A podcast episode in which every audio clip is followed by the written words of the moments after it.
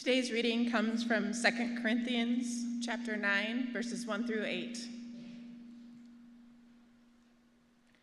There is no need for me to write to you about this service to the saints, for I know your eagerness to help. And I have been boasting about it to the Macedonians, telling them that since last year, you in Achaia were ready to give, and your, enthu- and your enthusiasm has stirred most of them to action. But I am sending the brothers in order that our boasting about you in this matter should not prove hollow, but you, that you may be ready, as I said you would be. For if any Macedonians come with me and find you unprepared, we, not saying anything about you, would be ashamed of having been so confident. So I thought it necessary to urge the brothers to visit you in advance and finish the arrangements for the generous gift you had promised. Then it will be ready as a generous gift, not as one grudgingly given. Remember this: whoever sows sparingly will also reap sparingly, and whoever sows generously will also reap generously. Each man should give what he has decided in his heart to give, not reluct- rec- not reluctantly or under compulsion, for God loves a cheerful giver. And God is able to make all grace abound to you, so that in all things, at all times, having all that you need, you will abound in every good work. Would you pray with me? Lord, we thank you for showering your gifts on us. We praise you, Lord. We praise you, Lord, for all that you do for us. We praise you, Lord, for all that you have done for us. And Lord, we pray that you'd make us generous people. As joyfully we have received, to joyfully give. And we pray now, Lord, that the words of our lips and the meditations of our hearts would be acceptable in your sight, O Lord, our rock and our redeemer. Amen. Well, I, I had to start just personally. Um, I was a student pastor, what we call a vicar, just like a pastoral intern uh, at a church in, in Arizona.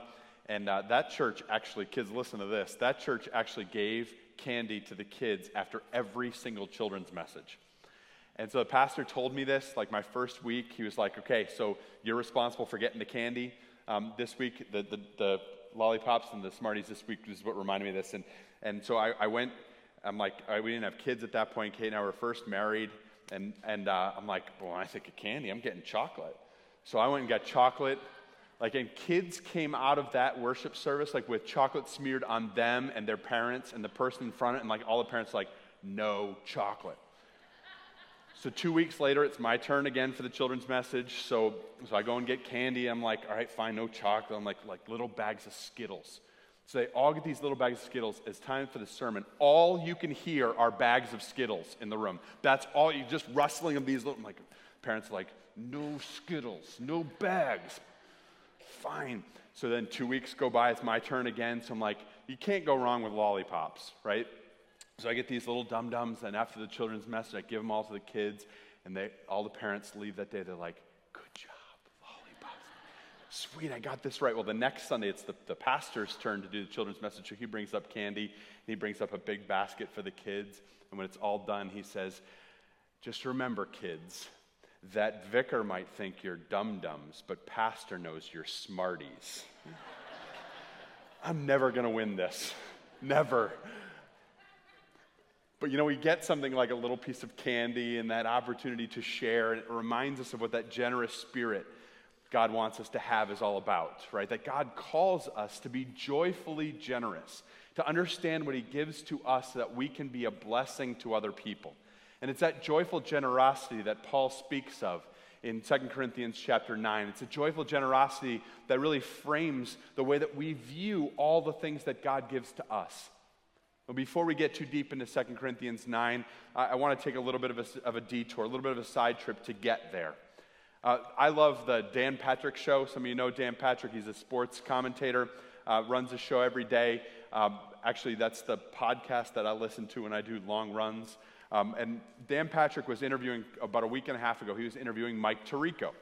Uh, some of you know Mike Tirico, others of you maybe don't. Mike Tirico is taking over the twenty eighteen Olympics from Bob Costas. So for the first time in like one hundred Olympics, Bob Costas isn't going to be the host. Instead, Mike Tirico is going to be the host.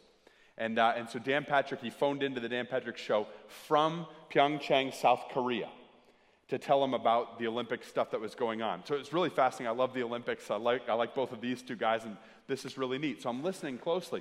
And Dan Patrick asks him, how are the preparations going? And and Mike Tirico starts off by saying, well, it's nothing like Sochi. Right? So you remember the Sochi Olympics in twenty fourteen. It says nothing like Sochi. Here, the Olympics aren't for three months. The venues are all done. We've already toured them. We toured all the press areas. We've already seen all the tracks. Pretty much they're ready for the Olympics. But what stuck out in my mind was, it's nothing like Sochi, right? And you remember those Olympics in Sochi, Russia in twenty fourteen. You might remember, I mean, those stories go away fast, but they weren't ready. Like, they had been granted this opportunity to host the Olympics for the world. They had signed all the contracts. They built nine hotels for the Sochi Olympics. Only six of them were open because the other three weren't completed. And as Dan Patrick and Mike Tirico were talking, he said, Dan, you remember all the signs, it was the Olympics open, the signs on walls and doorways that said, wet paint, do not touch? They, they weren't ready for the Olympics to happen. And, and Sochi had become a cautionary tale, a cautionary tale of what it means to not fulfill a vow or an obligation that you made. When I think about that, I think about those vows and those promises that we make, the vows and promises that, that the Corinthians made, and what it means to be people of our word who fulfill those promises, people of our word who do what we say so we don't become a cautionary tale. You see, whenever we make a commitment to something, whenever we make a promise, whenever we make a vow, it's, it's our word that's on the line. And when that's not fulfilled, then our word comes into question. And what we begin to realize is it's not just our word that comes into question, but that it affects a whole group of people who are around us. Everyone who's involved in that promise, everyone who relies on our word. We call that having integrity. When we make a commitment or a promise, it's our integrity that's being que- that's in question. That's why Jesus speaks about this when Jesus was instructing. He said, let your no be no and your yes be yes. Right? Don't make a vow or a commitment in my name, Jesus said. Why? Because at the end of that, if you don't fulfill it, your integrity is going to be called into question. Well, Paul sees the situation with the Corinthians and the whole region of believers. It's called Achaia, right? And what you see is that the Christians, excuse me, the Christians in Achaia had made a commitment, made a promise to help. And it was a generous promise. In fact, this is what Paul says. He says, you promised a generous gift in verse five. A generous gift that they were making. And it was a generous gift, you recall, to help the people in Jerusalem. I'll say more about that in just a minute. But when this need had arisen, when they found out about it, they had responded and said that they would make a generous gift. And so Paul's reminding them of the promise they made so that they will fulfill it. Because if they don't fulfill it, they will bring shame. And what's interesting is, I talked to you last week about how Paul was comparing the Christians in Achaia and the Christians in Macedonia, saying, why can't you be more like the Macedonians? What we find out is that Paul was also telling the Macedonians about the Achaeans, about the Corinthians. He was telling them about the faith which had, had promoted them or had, had pushed them forward to make this commitment. And so he says to them, I, I want you to fulfill the commitment you made because I've been telling others about it. What you're doing is so wonderful that I want others to know. And if you don't fulfill it, you're going to call into question my word, Paul says. But not just mine. You're going to call into question your own word. You're going to call into question your own integrity. Now, I find this really fascinating because I, I think this is one of those places where the scriptures are so real. They're so alive. I can picture these words being written to us today in twenty seventeen. They're just as, as real now as when they were written almost two thousand years ago. We start to examine the commitments and the challenges that we have to fulfill those commitments. And I can picture these words being written. Remember the promise you made. Fulfill the commitments that you've made. Remember your vows and follow through on those things so that your integrity won't be questioned and so that those to whom you've made the promise will be blessed. What commitments have you made? What, what promises? What, what vows remain outstanding. Some of them are more subtle than others. Some are very obvious. For those of us who are married, we made a vow, right?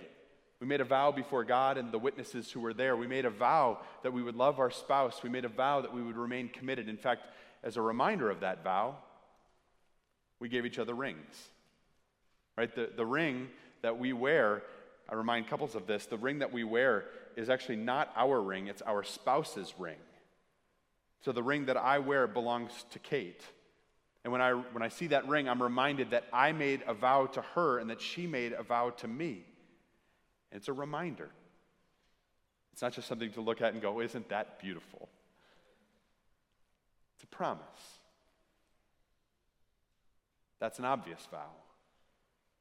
But we made vows to our children when they were born. Vows that we would we would raise them in the faith and that we would care for them.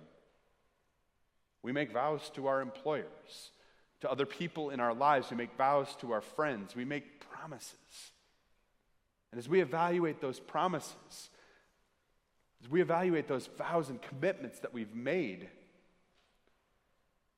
we have to ask ourselves how we're doing with those. And are we fulfilling them the way that we have promised to? And it's important for us to just, just pause for a second here and, and to remember that this isn't meant to be a, a law for us to fulfill and do. It's not meant to be something that just simply crushes us, but instead it's important for us to remember who our God is. Because when we don't fulfill our vows, when we don't fulfill our promises and our commitments, it calls into question our integrity, but that doesn't change who God is. And we're reminded that no, promises aren't made to be broken, but that God fulfills the promises that he makes, for our God is perfect and loving. So he has made us promises.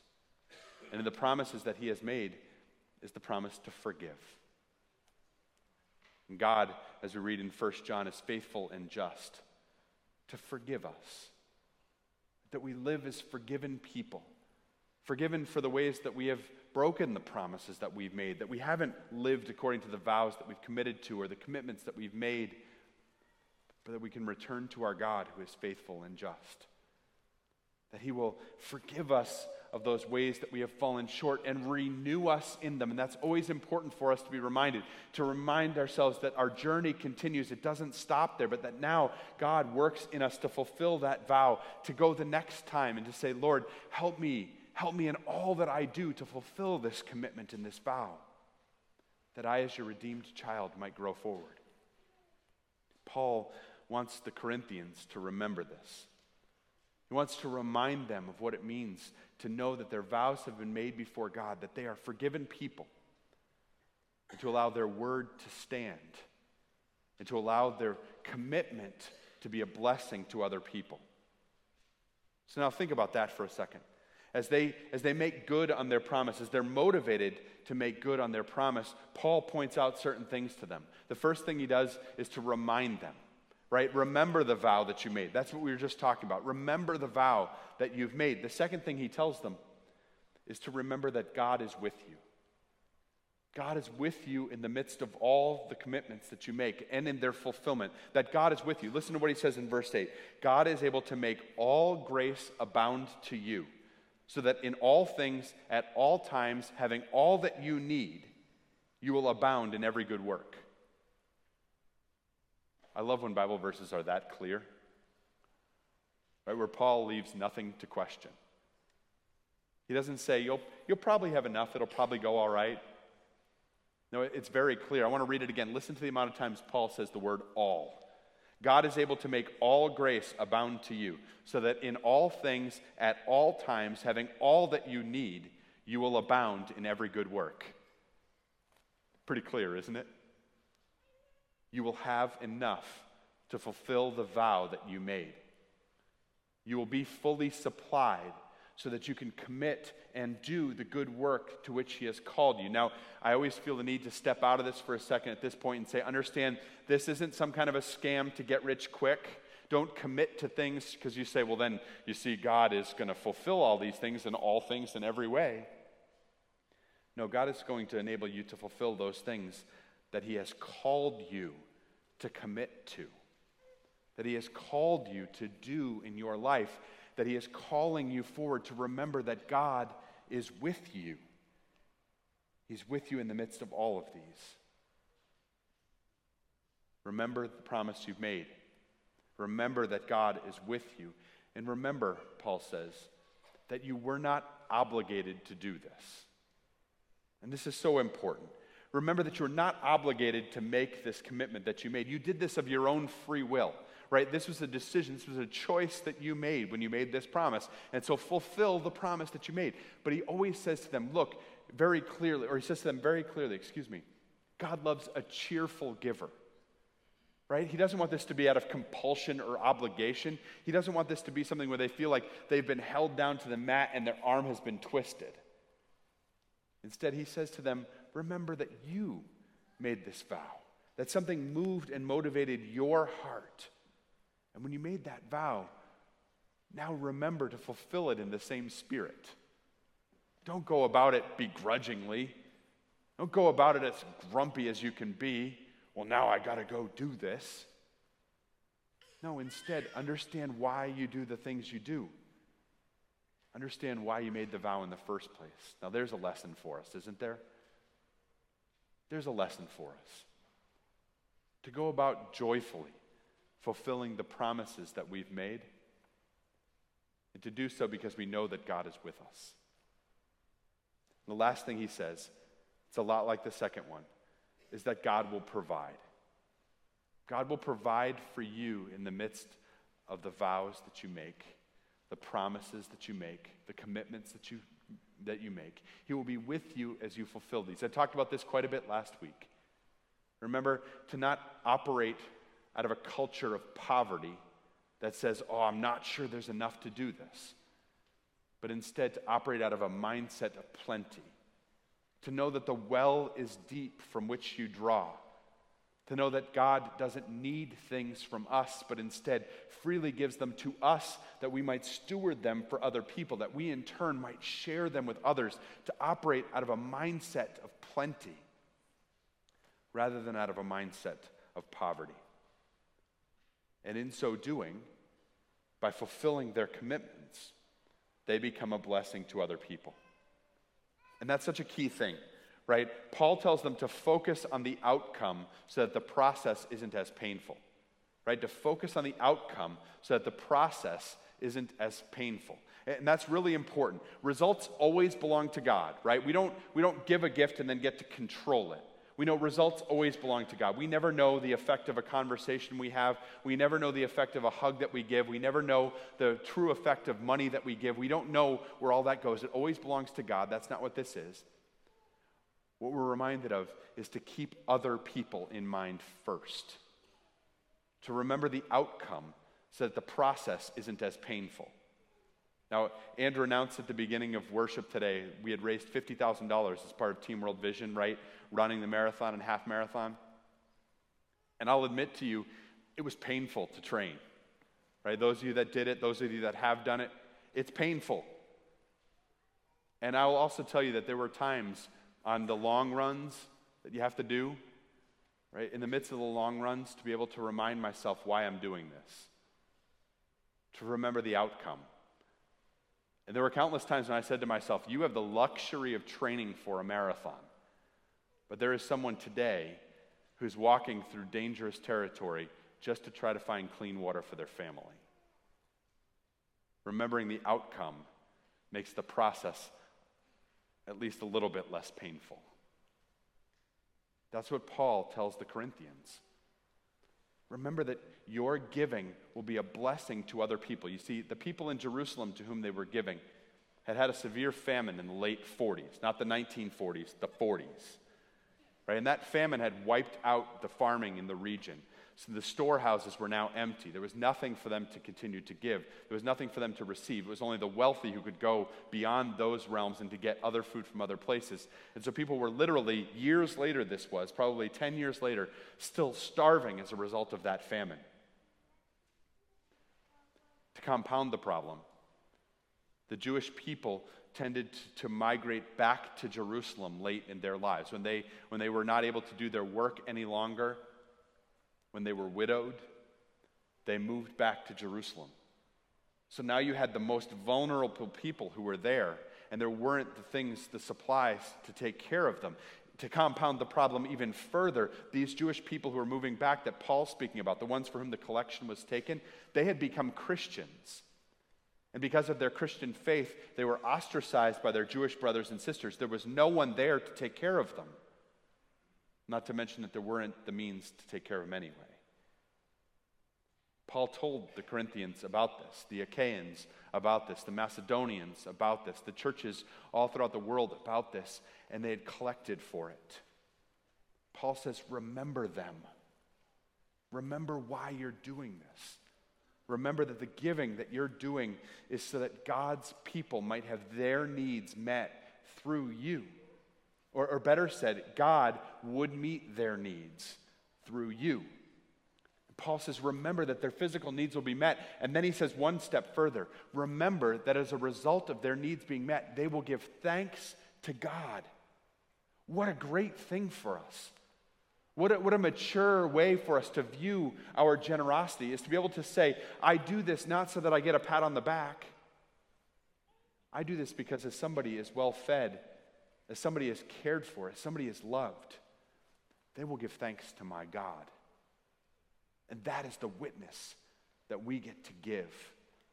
To know that somewhere, someone will give thanks to God because of what you have done. That flies in the face of, of who we are as humans, right? We all kind of like to be congratulated for what we do. We all kind of like to be patted on the back, or maybe, maybe just have the building named after us. Would that be too much to ask for? And instead, God tells us the greatest gift is that others would give thanks to him for the blessing that we have been to them. What a word for us as we give. That we would be reminded when giving to first rely on God, to know why it is that we give in the first place, to know all that he has given to us, to know that we are his forgiven people, to know that he has showered love and forgiveness on us, that he has freely sent his son, Jesus, to be the atoning sacrifice for our sins. To know that poured on us enables us to rely on God when giving, to operate out of a, out of a mindset of plenty. Second thing we're reminded when giving, remember your commitments. Remember the promises you've made. Be people of integrity. The third thing, consider the witness that you are giving. Consider that you are allowing other people to be thankful. Consider that you are stewarding the gifts that God has given to you so that you are a blessing to others. And the last thing, participate in thankfulness. To know that God continues to shower his blessings on you, continues to abundantly provide for you so that you can be a blessing to others. That as God showers that love on you, you have the opportunity to participate in thankfulness to your God. Generosity results in thanksgiving. Christian generosity results in joyfulness and in thanksgiving as we praise God for all that he continues to do in us and all that he continues to do through us. For the glory of Jesus Christ. Amen.